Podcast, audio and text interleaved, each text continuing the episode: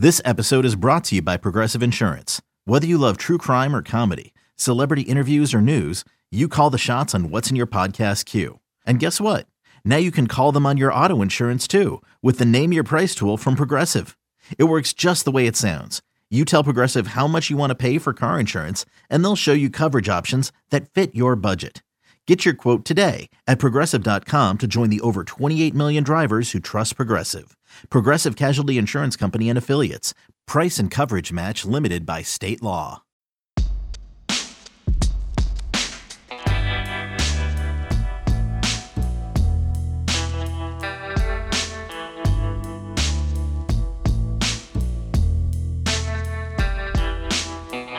Welcome into the Husker twenty-four seven podcast. I'm Mike Schaefer, joined by Michael Brunts. No Brian Christofferson. He is enjoying a much-needed, much-deserved vacation, similar to potentially Kevin Warren, if one Josh Pate Twitter account could be believed. Michael Brunts, how do you feel about Kevin Warren being on vacation right now? Uh, yeah, I mean, he's put in, put in the work. I mean, he should probably get a couple days in the Caymans to – uh I don't know what he was doing. He had his he had his earbuds in, so he might have been working. It's hard yeah. to know. I my my big takeaway is I'm jealous. I want to go to the Cayman Islands. So I don't want to I don't want to be here in Nebraska where I wake up at six in the morning and I go outside and it's already gross out. You know, you be you go be gross by the ocean. Yeah, if I'm gonna be gross, it, it'd be better if there was a nice scenic view that goes along with it instead of just my backyard and Slider taking a dump. That's not scenic enough for me. Yeah, well, that's that's not vacation. Um, and the the other thing, I mean, Kevin Warren, if we're being honest, is just waiting for one phone call, right? I mean, we're in, it's not uh, there's not a lot of wheeling and dealing. I mean, he's he's sending a lot of calls to voicemail, I'm sure, and basically just waiting for whatever the South Bend, Indiana area code is.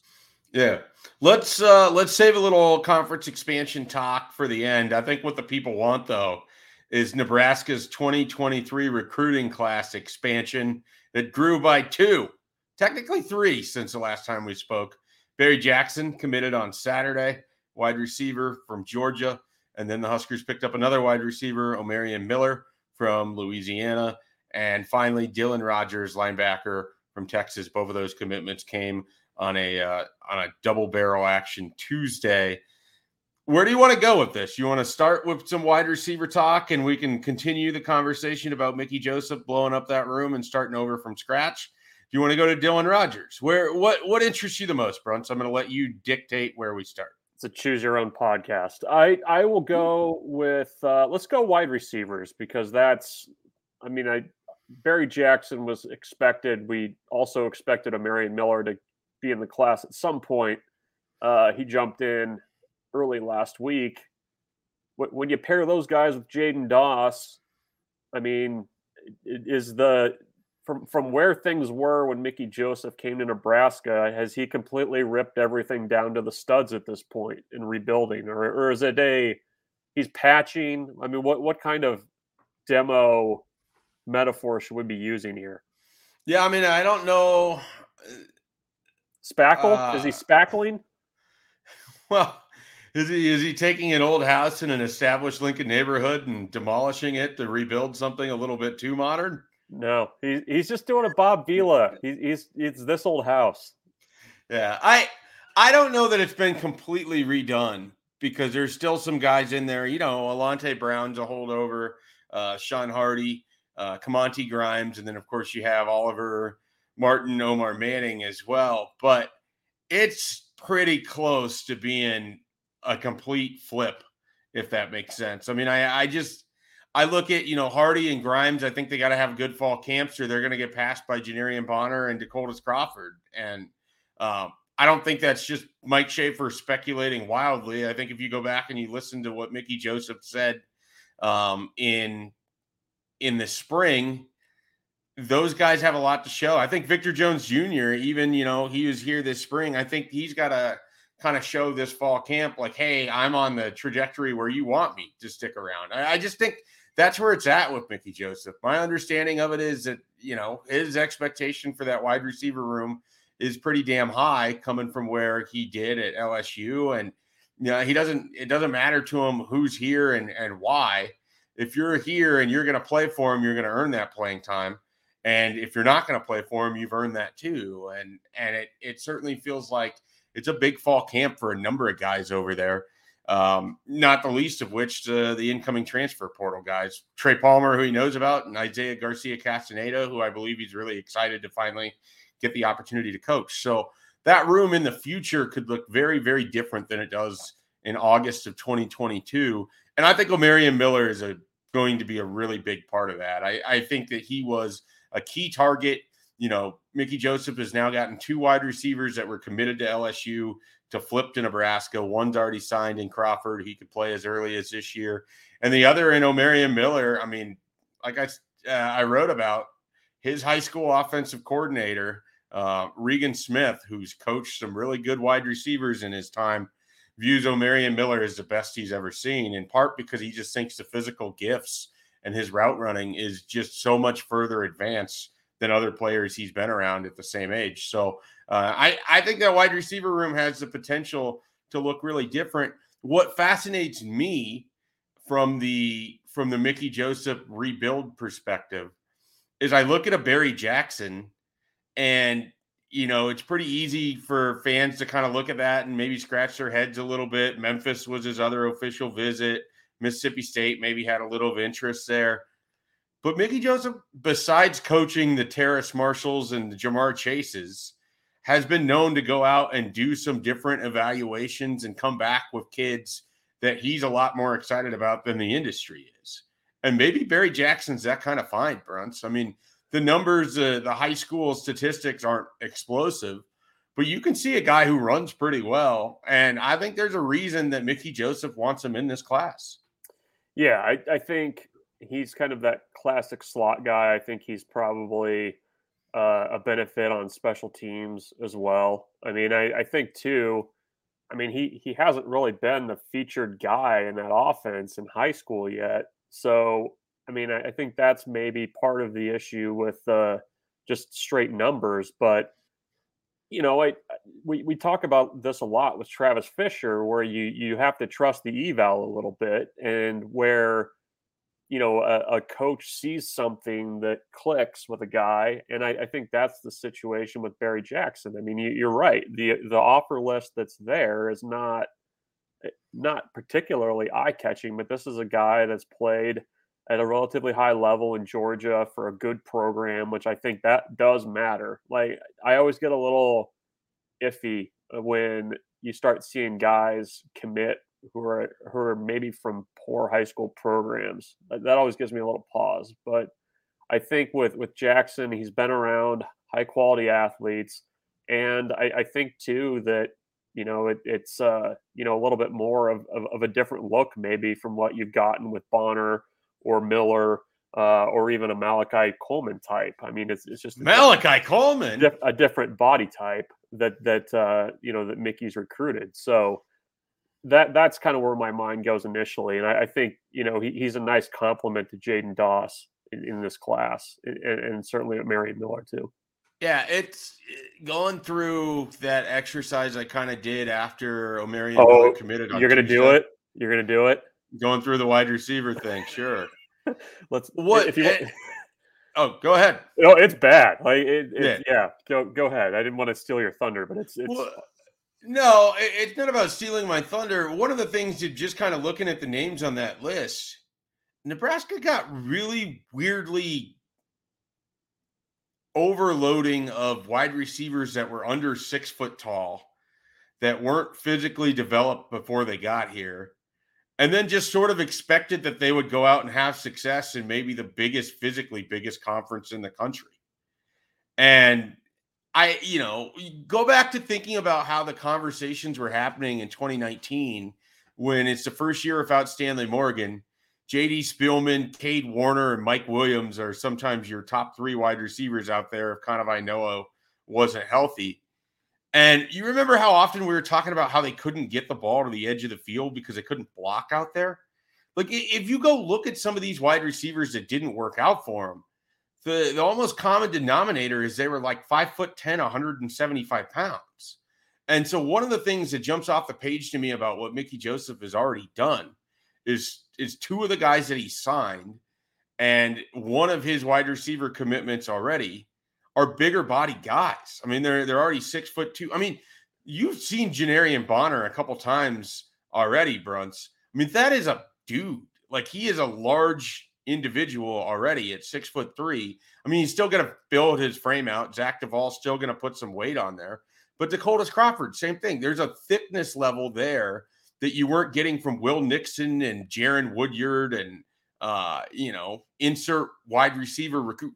I mean, Jamie Nance, I think, came to campus at one hundred sixty pounds, or Demarion yeah. Houston, yeah. one of those two guys from Oklahoma. So I, I just think already one of the things that I appreciate is that where I think an error was made is they thought that they could get some lighter guys, stick weight on them at some point, throw them out there and they'd be fine. I think when you look around the Big Ten, it's a, you know, it's a pretty physically developed wide receiver conference. Like, you just don't have guys that are five ten, one hundred seventy pounds lighting this conference up. Yeah. Well, and it's, I, I think in some ways you can, I mean, this goes back before Scott Frost's staff too. I mean, they had significant issues during Mike Riley's tenure uh, outside of Stanley Morgan of keeping scholarship guys on the team and, yeah. and developing them. I mean, say that first off.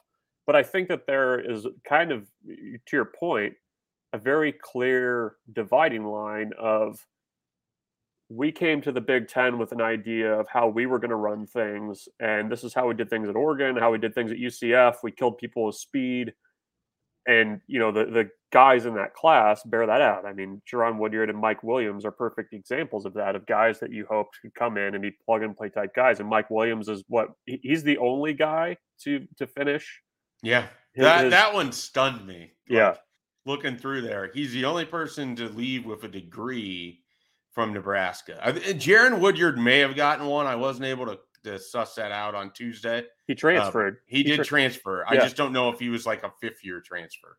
So, but, but I think what you saw was like, okay, we're going to do it this way. And then I obviously Xavier Betts was a guy locally that you had to get mm-hmm. and he had a different body type. But I think that was maybe where you saw the, the kind of light bulb almost in that.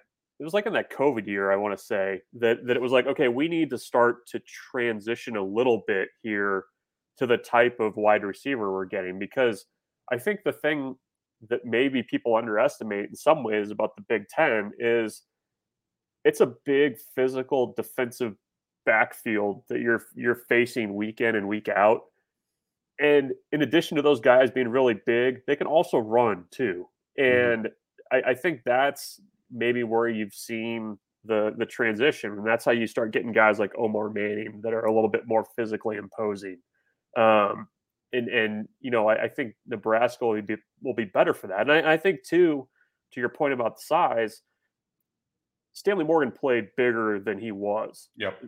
And I think that's where you started too, to see that Nebraska was struggling to get the ball farther downfield because you didn't have those big bodied guys to go up and, and win those fifty-fifty matchups. So we'll see if, if this all pays off. Um, another guy that you didn't mention, kind of the changeover, Marcus Washington, another kind of bigger guy.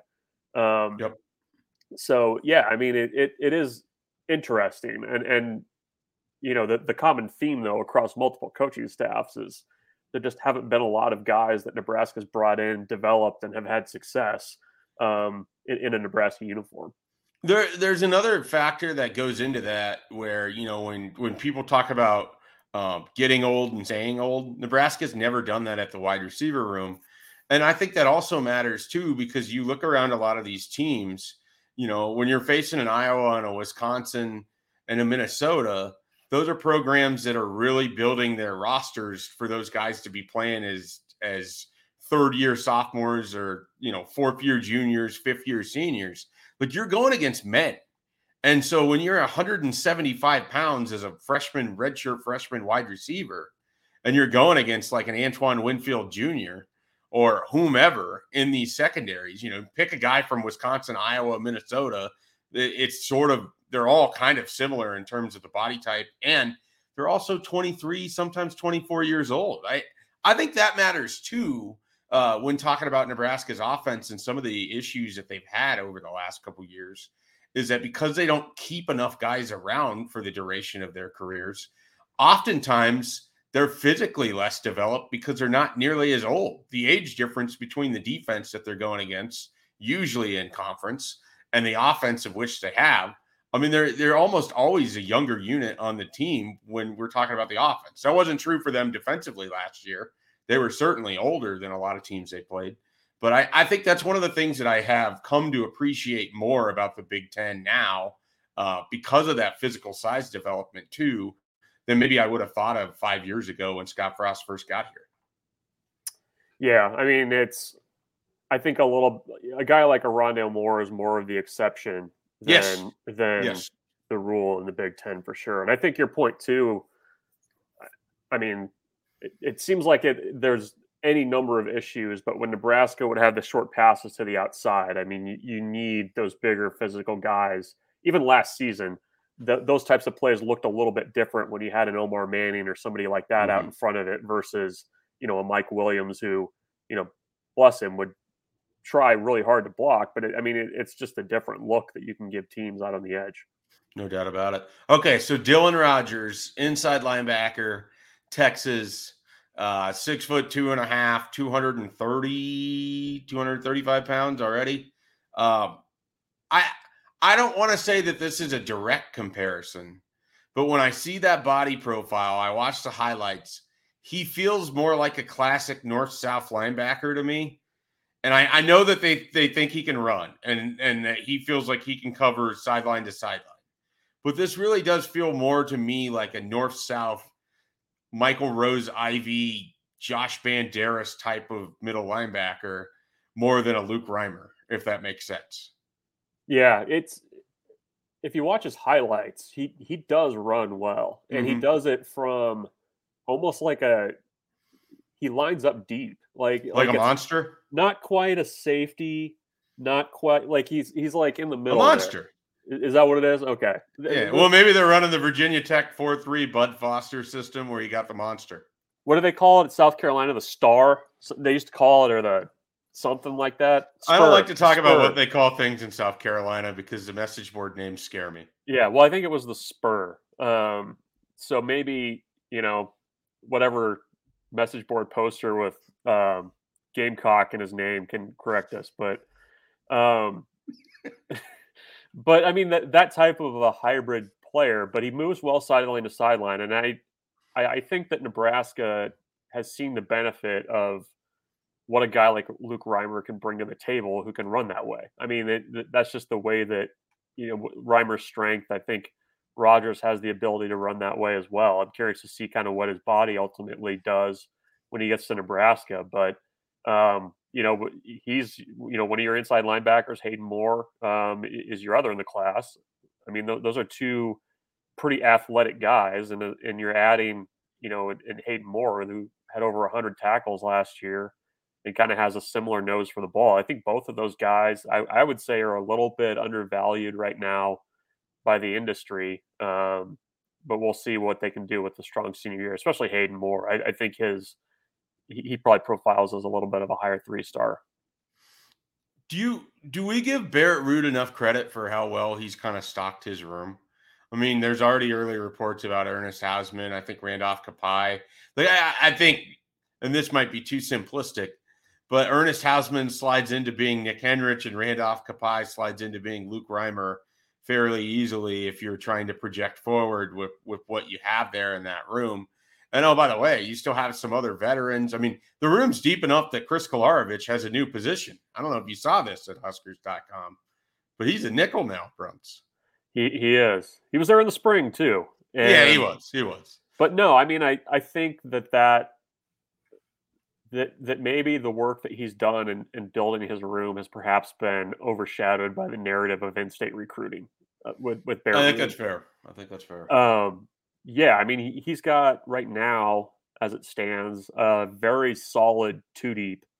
I think, I mean, I've said this on other podcasts. I think Ernest Haus- Ernest Hausmann is going to play a lot this year on special teams. And I think he's going to play early on defense, maybe not this year a ton, but um, I, I think he's got the right stuff to do it early. Um, and, and are I mean, you are you hearing these through the knitting circles in Columbus that you used to use for your your Kurt Farmer reports for you, baseball? You got to be careful saying knitting circles in, in certain places, but that that was spot on. By the way, he's pilot now. Um, so. Yeah, I mean, I, I, I, you've got a solid two deep. I mean, you still have Von Maga Clements, who, I mean, we we hear such great things about, but he's so buried on the depth chart right now. Um, you, you hope maybe you can find something for him. You still have uh, Garrett Snodgrass back there. Um, so yeah, I mean, that's a, a solid, solid three deep right there, and you, you're adding two pretty good prospects to the mix too. So I, I yeah, I mean, it's a solid room, and I. I mean, when you're looking at the roster right now as it is and what you know you can kind of count on, I mean, it, they would have to be towards the top, I would guess, of a position group you'd feel okay about. Yeah, it's uh, it's kind of the opposite of, of some other spots on the roster where it feels stocked for both current and for the future. Okay, picture this. It's Friday afternoon when a thought hits you. I can spend another weekend doing the same old whatever, or I can hop into my all-new Hyundai Santa Fe and hit the road. With available H-Track all-wheel drive and three-row seating, my whole family can head deep into the wild. Conquer the weekend in the all-new Hyundai Santa Fe. Visit Hyundai U S A dot com or call five six two, three one four, four six zero three for more details.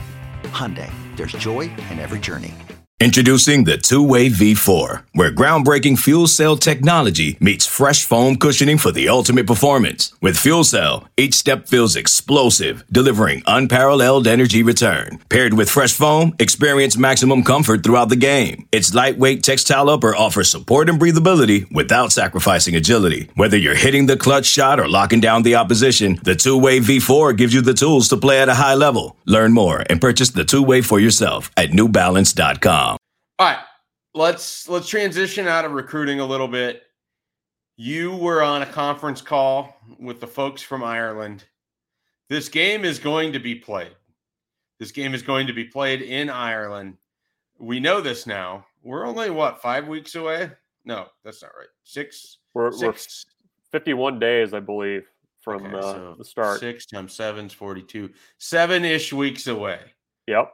From this game being played. What uh, what was the tenor of the phone call with the, the Ireland folks? How was it? Uh, well, so as of today, about nine thousand Nebraska tickets have been sold, um, about three thousand on the Northwestern side. And I believe on the eleventh is when um, the the universities are no longer the exclusive uh, seller Holders. of tickets.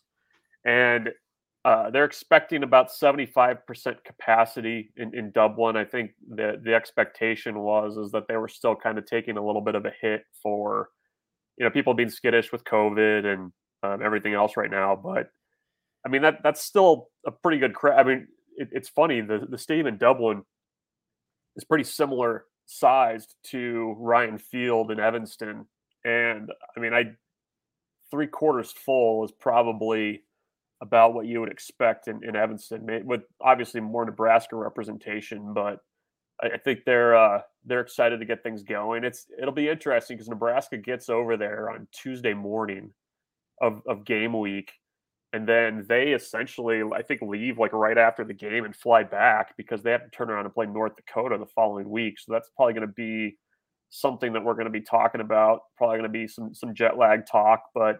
Uh, we also got Nick Henrich today and, and Ramir Johnson, and both of them, um, you know, separate from one another, talked about how this is a business trip. I think that the lessons learned um, last year in week zero against Illinois are probably pretty fresh in their minds too. So I, I think uh, I think they're focused on it and not just the the extra stuff that comes along with the trip to Ireland.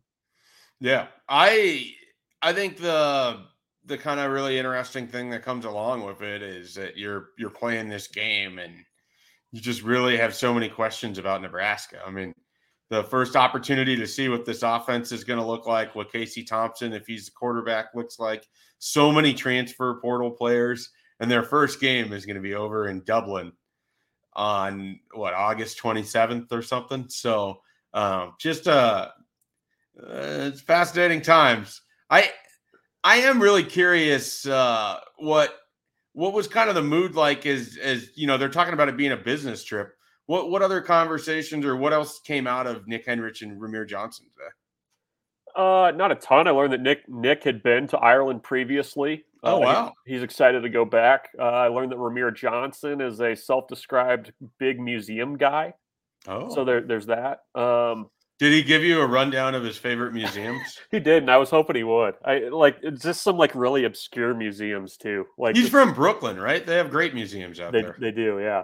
Um, so I, I don't know. I mean, I, you didn't learn a ton, but I mean, I, I think it's, you know, when you kind of do the math on how quickly the season's getting here, I mean, it's it's a short summer. Um, you know, fall camp starts early with with it being a week zero game, and I don't know. I mean, it, the it is kind of fascinating because there's all of these questions, like you said, about Nebraska and, and kind of, you know, what this is going to look like, who's going to play, who's not going to play, all this other stuff. And you're you're an ocean away, and you're facing a Northwestern team that has some issues of its own. I mean, they went three and nine last year. Did they even, did they go three and nine last year? Yeah, something like that. They, but I mean, they still have a lot of the issues that they had last season, and that was the first time that I can remember in this series between Nebraska and Northwestern just thinking that like Northwestern had absolutely no answers for anything. Yeah. So, you know, you, you're kind of balancing all this newness with Nebraska against the background of, you know, you're facing a team right out of the gates that you absolutely blew the doors off of last season. So it's uh, there, there's some interesting storylines, I think. Um, and, and, and Nebraska's got to get off to a good start. I mean, that that's the, the one sure thing in this is you got to win this game and you got to get some early momentum in this season. Is there any word if Kevin Warren will be over there for that game, checking out the possibility of expansion into Dublin for the Big Ten Conference? I think he's flying directly from the Caymans to, to Dublin. He's just gonna, well, he's gotta he's gotta go to Indianapolis first. Um, oh, okay, I, yeah. I guess. But uh, yeah, Northwestern was three and nine last year, one and eight in conference play. Uh, yeah, I, I I'm uh, I I don't know that they're expanding that way. They are waiting to hear from some Irish, though, I think. Yeah, look at that. Look at that. Okay. We're now a little – we're about a week from when that news broke. Actually, exactly a week from when that news broke. What were kind of your initial thoughts upon learning that U S C and U C L A will be Big Ten members starting in twenty twenty-four?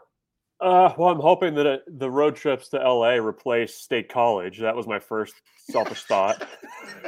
Um But I, I don't know. It was okay. Okay, you got to pick one. You either have to go to Piscataway every other year, or you have to go to State College every other year. I'm taking Piscataway, and twice wow. on Sundays.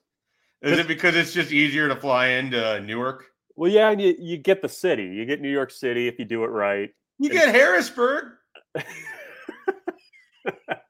You get Harrisburg whether you want it or not. You're going to get Harrisburg, and you're going to like it. That's the name of this episode, by the way. Yeah.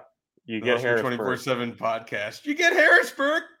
Yeah. Uh, I I would definitely take Piscataway. I I it was a big that was a big baller move, I thought, on the Big yeah. Ten's part. Mm-hmm. Um, I, I don't think there's any way to slice it. And I, I've said this, and it, a lot of the other realignment talk to me has been, you know, somewhat regional. I mean, Oklahoma and Texas are still kind of in the ballpark of a lot of S E C schools, so that that wasn't like shocking. But I mean, when you add two schools in this, what the second biggest T V market in the country, um, two time zones away, all of a sudden in my mind, like any possibility is suddenly on the table for who you might add as a next school. And all of a sudden, you know, college football, you, one of the reasons it's great is because it's a regional, it was a regional sport, and you, you kind of had that aspect to it. And I, you know, obviously the Big Ten's expansion to Nebraska kind of took a little bit from that, but I mean, this completely blows that out of the water. And now,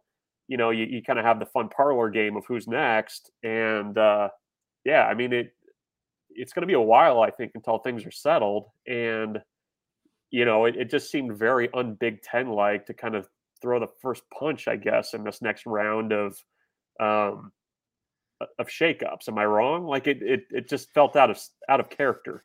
Well, I, I don't know. I feel like Oklahoma, Texas was kind of the first punch, right? And then this was sort of this was a counterpunch. This was an opportunity to respond. The Big Ten are too much of a gentleman to get into a barroom brawl with the S E C. So pistols at dawn.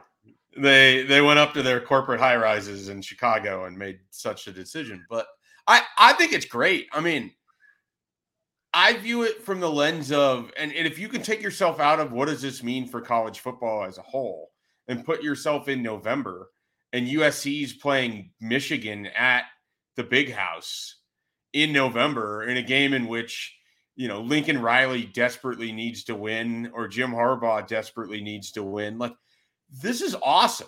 This is more helmet games in the regular season. This is dream matchups that you could only ever see if the Rose Bowl worked out just perfectly. Like, I, I don't know how anyone could be upset with what it means for the quality of television and quality of college football game that you could potentially get on a Saturday in the fall. I mean, I, I, I do understand that you lose some of the mystique of, of regionalized college football that, you know, the Pac ten, Pac twelve is never going to be the same, that kind of thing. But I, you know, where college football is headed, this move is kind of a necessity. And you're talking about, you know, dreaming big. If they were to land the Irish that you were speaking of, that's another huge helmet game that you can match them up, whether it's Penn State, Ohio State, Nebraska, even Notre Dame, Iowa has somewhat of a draw. Like, it's just, you you took some of these brands, and with apologies to U C L A, they get, get a tag along a little bit here. But you're taking two massive brands if you're able to add Notre Dame and U S C and sticking them in your conference. Like, it's just, it's enormous. I always felt like Oklahoma was, and, and Oklahoma and Texas would have been the best thing that, that you could do. Um, this seems like the very next best thing that could have happened is adding U S C. And selfishly, I, I hope that, you know, if the pod system comes to fruition and permanent rivals exist, I kind of like the idea of Nebraska and U C L A mixing it up every year. You know, Nebraska's out. I look, I would love a trip to go back to the Rose Bowl. I'll find a way to to invite myself with you and B C when Nebraska's playing out there in November in twenty twenty-five, that kind of thing. What does this mean for Nebraska though? Because I, I, the more I think about it, you know, I'm you, you can pull on the recruiting strings with California if you want to. I mean, everybody was sending me the Calabrasca memes whenever it happened. Um, but is there more pressure on Nebraska between now and when the the new teams join to kind of get their house in order? Like, I, I mean, Nebraska needs to anyways, but sure. Is there more pressure because, I mean, you're adding these two new teams, the, the new kids on the block. Nebraska hasn't had the success that they would have liked, obviously, in the Big Ten era. It, it just seems like Nebraska is kind of at this tipping point a little bit of, of, you know, are they going to be able to keep up with the U S Cs and the Michigans and those schools, or do you risk kind of falling back into that middle tier more permanently? It, I mean, do you see it that way? Because I think there's a, I, I think there needs to be some momentum for Nebraska going into this expansion in twenty twenty-four. Yeah, I, I, I mean, I completely agree with that. Like, this is a program in desperate need of anything that moves forward instead of constantly looking back or trying to figure out what went wrong. Um, I, I sort of view it as these are more opportunities for them to kind of try to reassert its status. I mean, if you get the opportunity to beat a U S C uh, at home in twenty twenty-four or something of that nature, like, I, I sort of view it as you have a chance to kind of try to reestablish yourself. But yeah, as a program, they have to they have to be able to move forward. And and right now, Trev Alberts is betting that Scott Frost can do that. If early on in twenty twenty-two, that's not the case, and there's a major move, and the eye has to be whoever it is that's taking over this program, whoever running this program in twenty twenty-three, you kind of have one year to sort of get this thing going. Otherwise, you really do risk being Indiana or Purdue or Illinois or Northwestern or Iowa, who's better than you, or Minnesota, who's recently been better than you. Those aren't programs Nebraska fans want to associate with. Those aren't programs Nebraska football wants to associate with. But there's no one that's going to get it done other than them.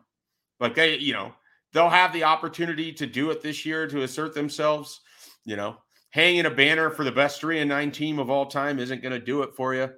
So I, they've, they've got basically a two-year window to try to reverse what has been a seven-year funk, six-year funk.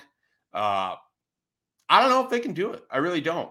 But um, they, they're going to have that opportunity. But, yeah, I mean, you do run the risk of if you can't get out of this cycle, or if the, the ceiling has lowered so much that a seven and five year becomes kind of like the best that you can do, that's a real concern for Nebraska football moving forward. I do think, though, the just continuation of the brand, the visibility, all of that's going to help. Uh, you know, Nebraska's fan base speaks for itself. Um, I, I view it as only a good thing.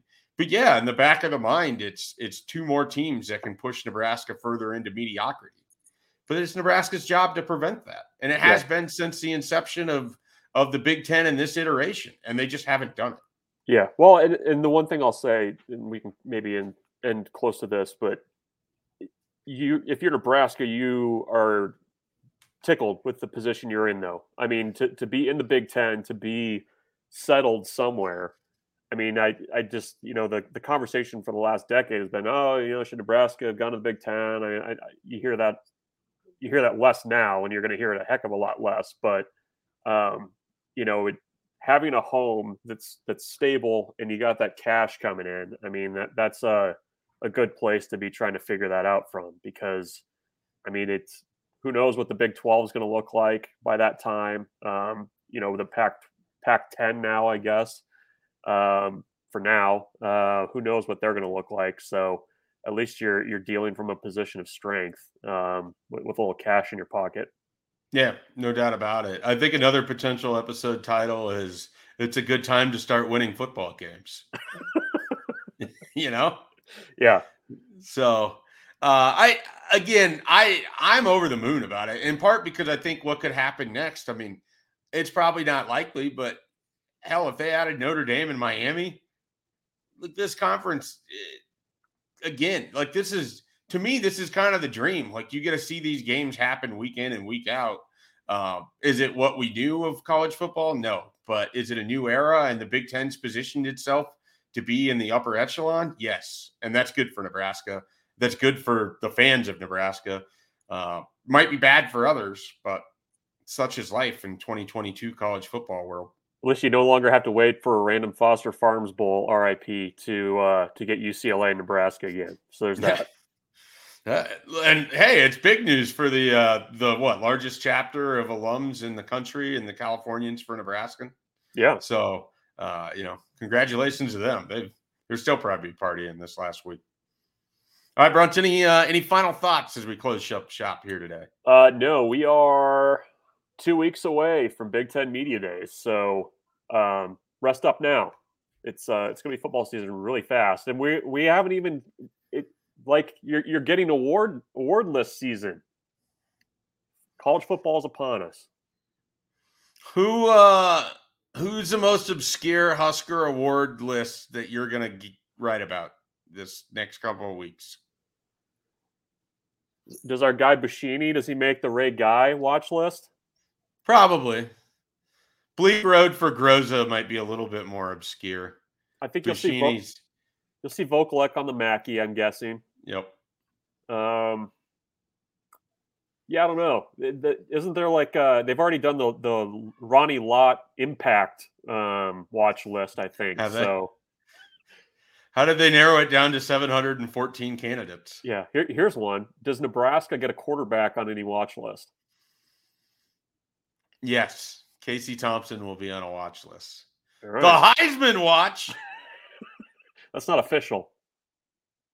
Well, come on, just go with it. The Unitas? Is is that a yeah? The Unitas, or was it? What's Davey O'Brien? Yeah, there you go. It's the Davey O'Brien. The Johnny Unitas Golden Arm Award is something. Yeah. Like that senior quarterback. The Davey O'Brien is like best quarterback in the country. Uh, Doak Walker is running back, maybe? Uh, I forget if that's running back or best offensive player. Yeah. I don't know. We're Study trying up. our best. Study up. It's coming fast. Oh. It's, it's it's watch list season. What's Bronco Nagurski? It's uh, the lineman. I think it's interior defensive lineman. Yeah. yeah. Does Ty Robinson qualify for that despite spending all of last year as an end? I I, I don't think so. Hmm. These are the hard-hitting questions yeah. that we are asking. We're really ending on a ending on a uh, strong note here.